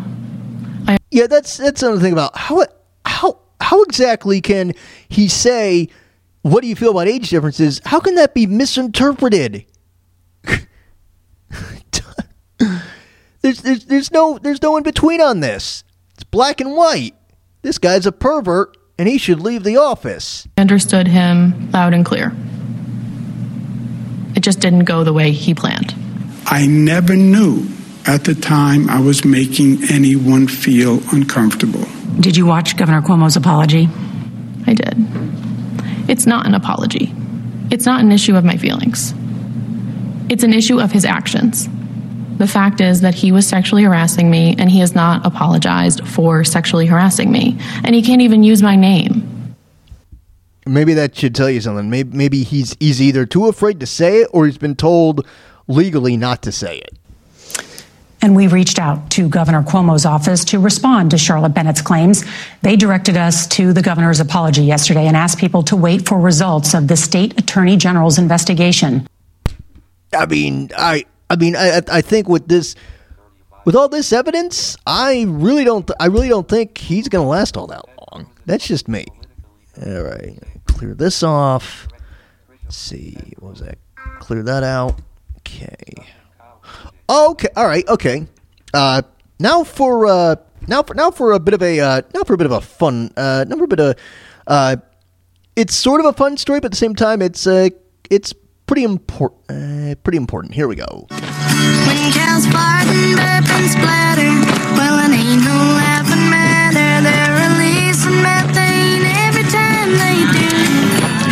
Remember this last summer, this lighthearted Burger King commercial? No, I don't remember the commercial, but go ahead. Tackled a very serious topic, actually cows and the harmful methane gas they produce.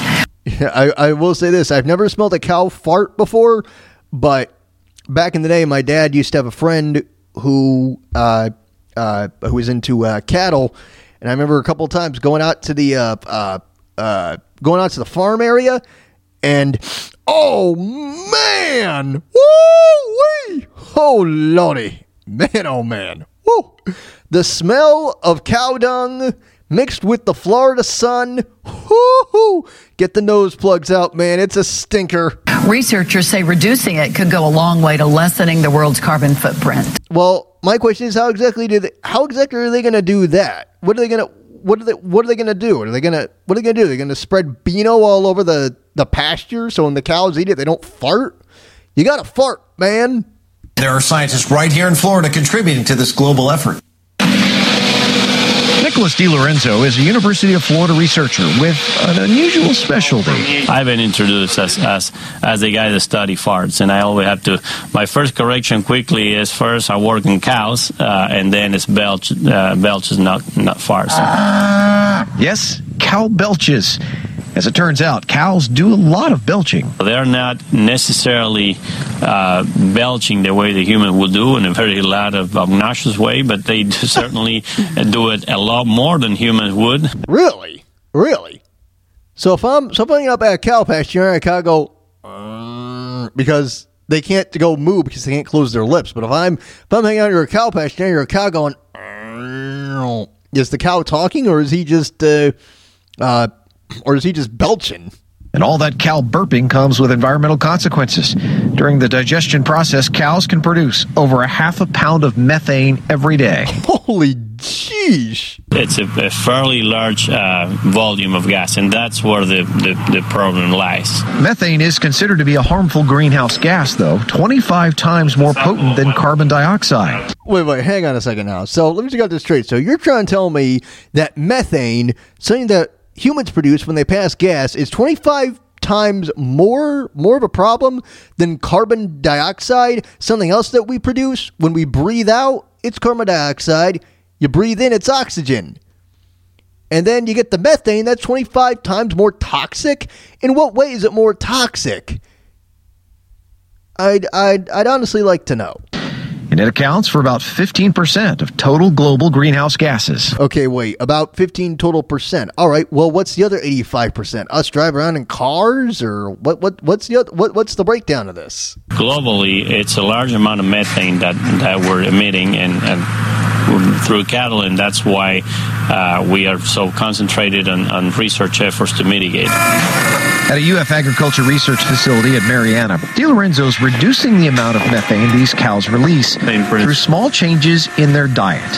He's replacing a common supplement in their food with nitrates that interrupt the production of methane. That's where this specially designed headgear comes in. The animal belch wait, wait, wait a second now. Hang on a minute. Hey, oh, jeez. Okay, hang on a second. I'm, I'm, I'm trying to picture this. A cow with like headgear on. What? I'm, I, I'm, I'm confused. I, I'm. Uh, this, this is, this is just strange now. You got a cow with headgear. That's, I don't know. It's very bizarre. Let's see, where's that? Doot, doot, doot, doot, doot. Ah, there we go. Let's get something else queued up. Let's see if I can get it here. Hang on a second. Oh. Okay. There we go. It's just queuing something up. Stand by. All right, there we go. Okay, getting back to this, and then I want to get into the other thing here. Okay, stand by. Here we go. The animal belches, a sample of that is collected by that yoke. At the end of the day, we detach that from the animal and we take it to the lab uh, to analyze for uh, methane concentrations. The USDA funded research has led to an 11% reduction in methane emission. At this point, we're happy with 11%, but we know that uh, it's not where we want to uh, stop. you know, fairness, because you know if you're down by 11 percent, you got 89 percent left to go. So yeah, you got uh, got a long way to go there, dude. The reduction comes without a loss in production as well or increase in costs, both important factors in the cattle ranching community. DiLorenzo says the research will also please consumers in the grocery store. What I personally see in the future is more demand for product with a low carbon footprint. So I think the pressure is going to come from the consumers, like it's already happening. Florida based research measuring the global impact of each bovine belch. Now, next year, DiLorenzo will serve as chairman for the Greenhouse Gases in Animal Agriculture Conference coming up in Orlando. It's an international conference that's held every four years. He says it's a major step for the U.S., which is hosting the event for the first time. Oh, all right. I can only imagine what that's going to be like. Uh, let's see. What time do we got? Okay, it's 8:42. Okay, it's 42 minutes past the top of the hour now. I want to uh, play this because it made me think of the whole methane thing. This is from uh, it's from a radio show called The Fiasco, and it used to run afternoons in Orlando. Well, originally it was a morning show. Then they got transferred to afternoons, and they moved back to mornings.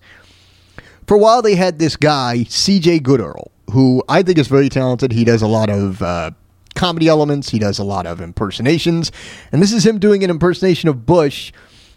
And uh, this was uh, uh, uh, this was around 2004 when uh, I think he was big uh, there, there was a whole or no, I'm sorry, 2003, and there was a whole big energy plan kind of a thing happening.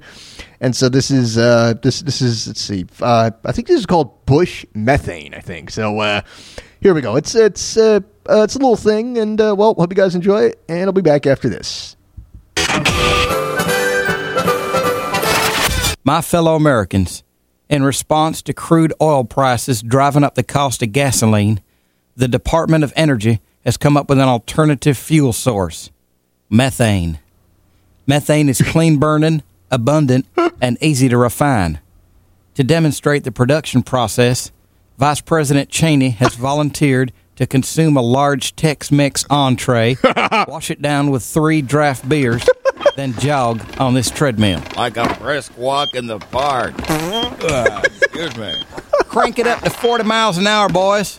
This should trigger a mild heart attack, which will really boost production. Let her rip, Dickie. Slow it down, you sons of bitches. We got a catheter steaming all the way up to Kaka Junction, which captures the methane and stores it in this special tank. Jane, stop this crazy thing. Dang, who cut the cheese?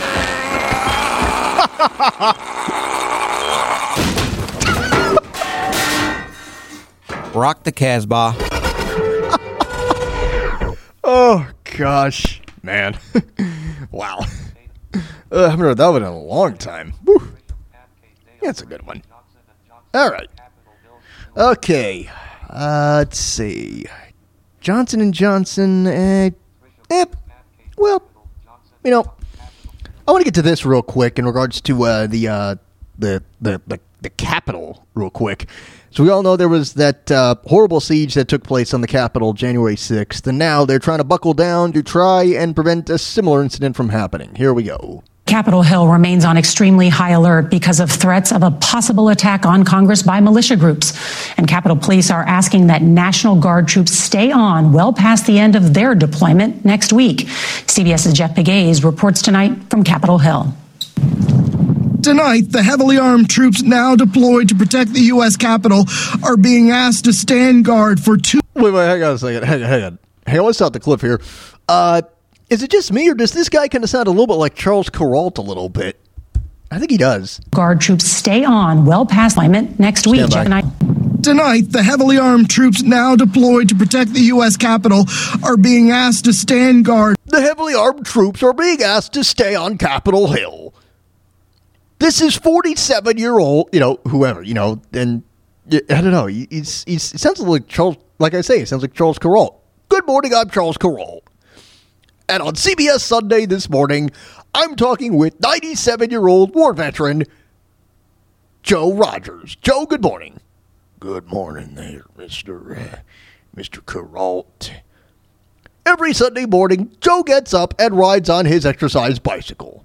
I got this exercise bike from my granddaughter. For two more months, CBS News has learned Capitol Police are so concerned about ongoing terror threats, the department wants the National Guard to stay through at least May. Over 5,000 troops make up the current force. The new request would keep up to 2,000 troops on duty. Many Hill staffers stayed home, and the House slimmed its schedule, though House Speaker Nancy Pelosi denied that it was due to the threat. Right, yeah, sure. And and and but and by the way, ladies and gentlemen, Nancy Pelosi is 80 years old, all right? 80 years old. like if she was an average citizen, she probably would have been either in a nursing home or or taking care of her grandkids or whatever. No, she's out there, 80 years old, and she's uh, trying to get things done. Eh, I really don't know. I don't think anybody should take any encouragement that because some troublemakers might show up, uh, that we change that whole schedule. Some troublemakers might show up. what? Some troublemakers might show up? Oh boy, you know, Nancy, what happens if the scallywags come by? What what what happens then? Uh oh, the hooligans, the hooligans. Investigators have been trying to get ahead of the threat, arresting those who could potentially act out. On Tuesday, white supremacist neo Nazi Paul Miller was taken into custody on a weapons charge in South Florida. In a video posted on Telegram last October, he allegedly confronted a woman holding a Black Lives Matter sign near a Trump rally. And he does in this clip right here. Only white lives matter. Only white. Yeah, I am. Hail Hitler. More than 300 of the people who stormed the Capitol on January 6 have been arrested and charged. Yep, that'll get them. Including Jacob Chansley, who calls himself the QAnon shaman. Let's all say a prayer in our sacred place. He spoke to 60 Minutes Plus correspondent Lori Siegel. But Jake, legally, you are not allowed to be in what you're calling the sacred chamber. And that is and that is the one very serious regret that I have was believing that when we were waved in by police officers that it was acceptable. Wow. Oh, jeesh. Oy vey. okay, I don't. Okay, I don't have anything else in regards to that. I really don't. I wish I did, but I don't. But uh, all right. Well, it's uh, well, it okay. Uh, okay. all right. Just a reading. Uh, wait, uh, just uh, uh, uh, just leftover thing about uh, the Mr. Potato Head thing. Uh, one of my coworkers told me about this. There was there was a funny picture. It was on. I think it was on Facebook. It was it was it was somewhere. It was it was it it showed showed Mr. Potato Head standing at a urinal, and the caption says they took my thing. oh, that is pretty dang funny. I do like. That- That's a good one. Pretty damn clever. All right. All right. Let's see here. What's this here? Uh, dang it. Wrong one. No, not that one. Not that one. There we go. That that's the one I was looking for. All right, cool. All right. Okay. okay. Now, before I get out of here, folks, I just want to remind you all that this Monday is International Women's Day. Uh, so, you know, thank a woman for everything and anything that she's done for you. And uh, I have uh, uh, I've talked about this woman before, and I'm definitely going to talk about her again. Uh, back in, uh, I'll, I'll give you the Cliff Notes version because I only got a few minutes left. But back in 2012, I was listening to a uh, podcast and I heard this host play an excerpt from YouTube. He didn't say who it was, but he talked about the video a little bit. So I researched and uh, and uh, put two and two together. Found out the woman he was talking about is this YouTuber named Trisha Paytas, and uh, and instant and soon soon as I heard her talk. The very second I heard her talk, I'm like, man, she's got a really beautiful voice, man. Sounds really cute. So uh, uh, I subscribed and uh, started following her, uh, um, uh, the content, as it were, over the years. And then uh, one day she made an announcement, "Hey, I'm going on tour, y'all." And I'm like, "All right, great. Where are you going to be?" And then, um, and then, uh, and then it turned out that I was able to attend one of the shows. Seen her in Denver and also in Kansas and uh, both times I've had a chance to meet her. She's very nice, very friendly, very sweet. And uh, so this is from the Denver show. This was the Q and A, and this is when it was almost over. And then this happened. We're gonna wrap up with one more question down here. Got Lawrence down here. Back in 2012, you won America's Got Talent. What was it like when you met the great Howard Stern? This is Blind Lawrence, by the way. He has an internet radio show. He is blind, and his name is Blind Lawrence, and I love it. It's his Twitter handle, so he's everything. Um, I love you. Um, you're everything. He's good at impressions. I met him before the show. Uh, he's just so great. Ah, yes. Uh, that was very sweet of you, Trisha. And uh, so, yeah, and uh, uh, uh, and uh, uh, and she does follow me on Twitter. Can she see everything I write? No. Can I see everything she writes? No. You know why? We're both pretty busy folks. Will our paths cross again? Hopefully, yes. Hopefully, sooner than later. I'd like sooner, but hey, you know, a man can dream. A man can dream. And now, ladies and gentlemen, I'm gonna and now, ladies and gentlemen, I'm gonna take you out now with the uh, song I wrote about uh, uh, about Trisha. After I saw her first show in Denver, I was just so I, I was, just I was just so entranced by it. It was it was it was just it was it was it was everything, as the kids say. And I just uh, it it left quite an impact on me. And uh, well, here it is. But before before we get to that, ladies and gentlemen, I just want to say just uh, thanks for listening to the program, everybody. Hope you enjoyed it. Uh, tune in next week, man, because it's it's uh, 'cause it's going to be fun. And uh, remember, ladies and gentlemen, see with your heart and do good. I'm Lawrence Ross, and I'll see you on the radio next Friday. Bye bye, everybody.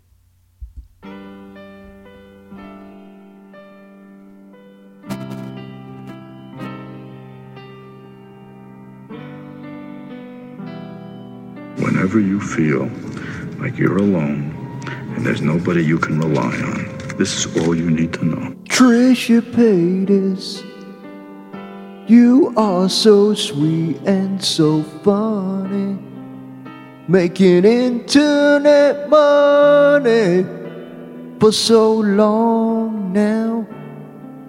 Oh, you're a smart one, and I know you're a woman of all seasons.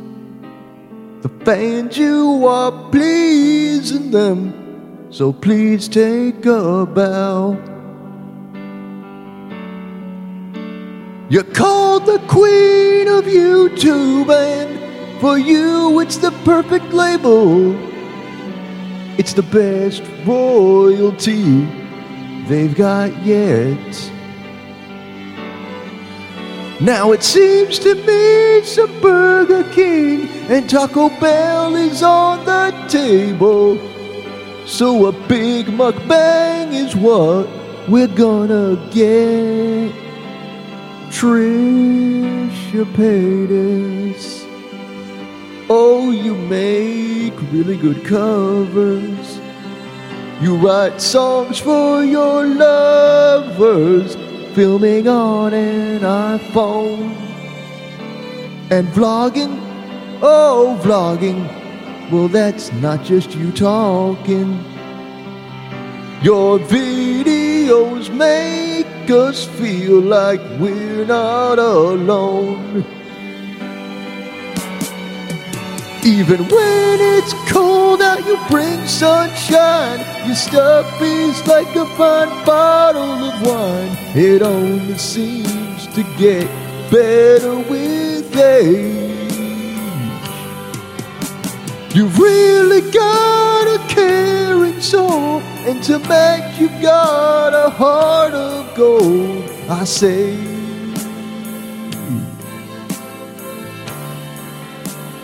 Trisha Paytas. Oh, you're so tender and sensitive. Gotta love the life you live. It's really great. And when it's raining, just know there's a rainbow above you. And know that all the fishies love you. All the fishies love you. Yes, you're a genuine sweetheart in every single way.